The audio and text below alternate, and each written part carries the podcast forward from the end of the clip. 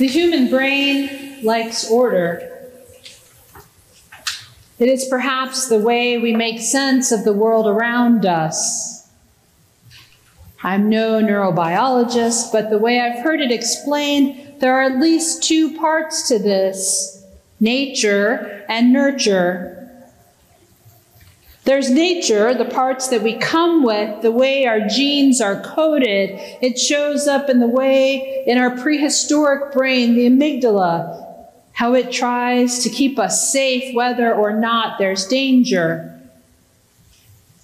Or how our eyes and brains work together to see something, a person, a situation, a setting, and it quickly works to make sense of it so that we might know how to act or react.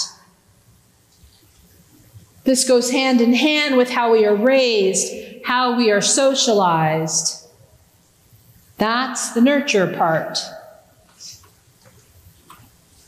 Some would call that the baggage headed, handed off to us by those who raised us but it's not just that, it's the things we're taught, the things we take in, the media we consume, our relationships. It is a lifetime of experiences and influences. I recognize things are far more complicated because nowadays we know about things like epigenetics, memories and experiences that get encoded into our very DNA. But at its core, our brains and so our very beings make sense of the world by taking in fragments of information and painting whole pictures. The challenge with this is as we get better at connecting the dots, our way of seeing the world starts to produce some very binary thinking. Children's brains are malleable, adaptable. But we get to a certain age, and whether due to nature or nurture or both, we begin to overwrite the openness with which we view the world. And we start seeing it in accordance with the constructs with which we've been socialized black, white, good, bad, healthy, unhealthy, friend, foe. You get the picture. And you may think you don't carry these, but I assure you we all do. These ways of looking at the world in accordance with the categories our brains have created. In fact, there are a series of implicit association or bias tests that have been created to give you a peek of how your brain orders the world in all different kinds of ways. On top of our own tendency to create those boxes to make sense of the world, we live in a society that feeds into those same biases, that exist to take advantage of the very categories that our heads create. Marketers figured this out long ago, politicians too. They are happy to use the classifications that we've already created and then reinforce them for their means. They stand ready and willing to help us fill our own boxes, whether or not we realize it. And because of all of this, the way our brains work, the voices we surround ourselves with, the way the news conditions us, when we are faced with something unexpected, our brain takes the limited details that we've been given and starts connecting dots. It theorizes and categorizes based on our environment and our internal constructs. And in the world we currently find ourselves, those constructs far too often serve to reinforce divisions rather than affirm our commonalities. It doesn't matter that we have so much information at our fingertips, or maybe it's in spite of it that we fall back on these shortcuts so that we might process and make sense of things as we parse out the limited time and energy that we have. But I think this is where we go wrong. Because very little about life is simple or straightforward. And God made not only the day and the night, but the dawn and the twilight and everything in between. It takes effort to move away from the binary, to ignore the shorthand in our head, to make our home in between and to sit on the seams when the only choices offered produce a result that isn't at all consistent with how God calls us into community, how God calls all of us. This week, I've done a lot of thinking about those boxes, and I wonder if you've seen them too. They're in my social media feed across the news. I've even heard them on the street.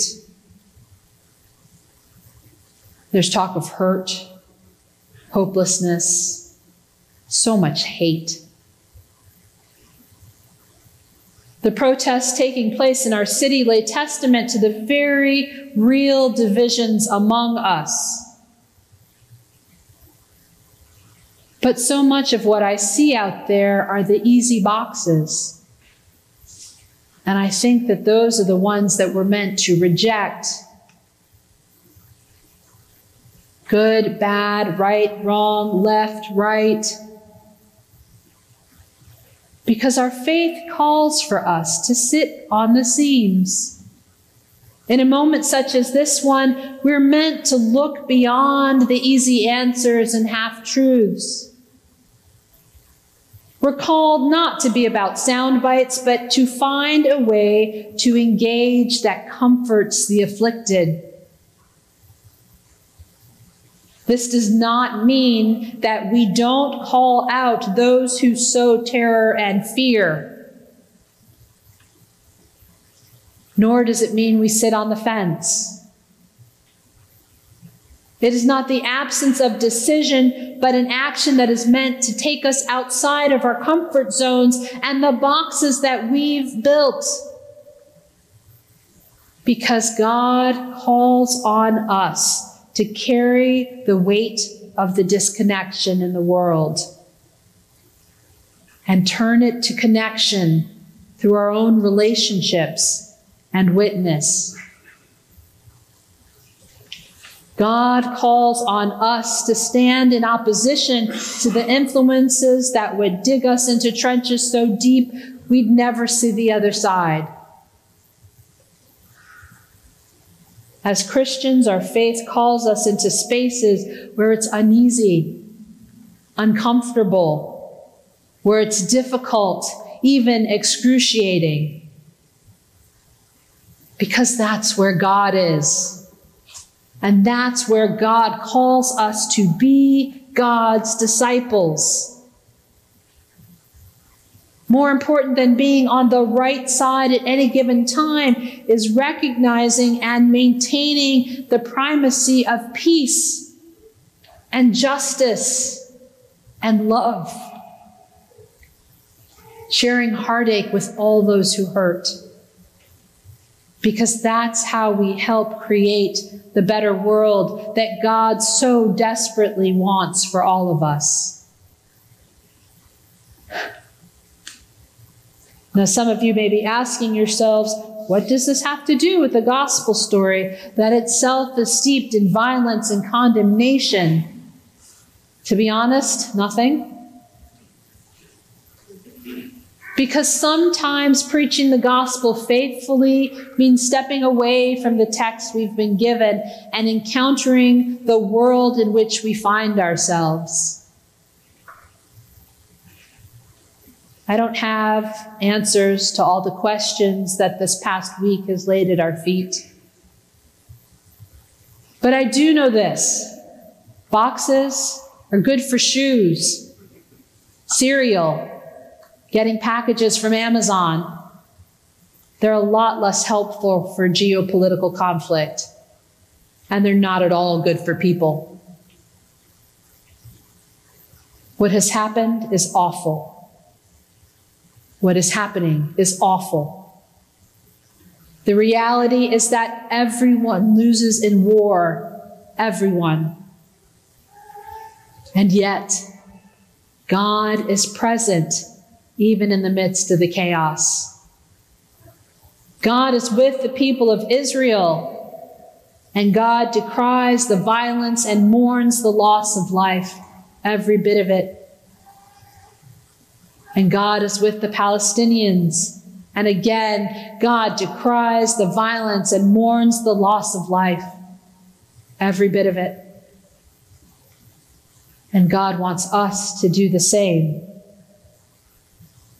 Even on this side of the world, God wants us to show up for those who are hurting, those who are in need. God wants us to stand for justice, real justice, both on the other side of the planet and in our own backyard. God wants us to be deliverers of that peace which passes all understanding. And God wants us to show God's love to each other and to the whole world. The complicated and broken and beautiful world in which we live.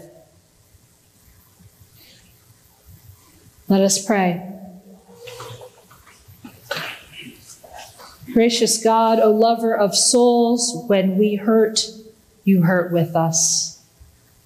When we weep, you weep too. We pray for all those who have died in the brutal terror attacks and those still missing. We pray for their families and friends. We pray for those killed in the military response. And we pray for their family and friends. We pray for all those hurting, for all who are scared. We pray for the wounded and the displaced. We pray especially for those who see violence as the only way. May they come to know your peace. And we ask that we might find a way to show compassion to all those affected and to give grace to those unable to offer it themselves. For we know you are the God of all of us. We are all your people and we are all created in your divine image. In your name we pray. Amen.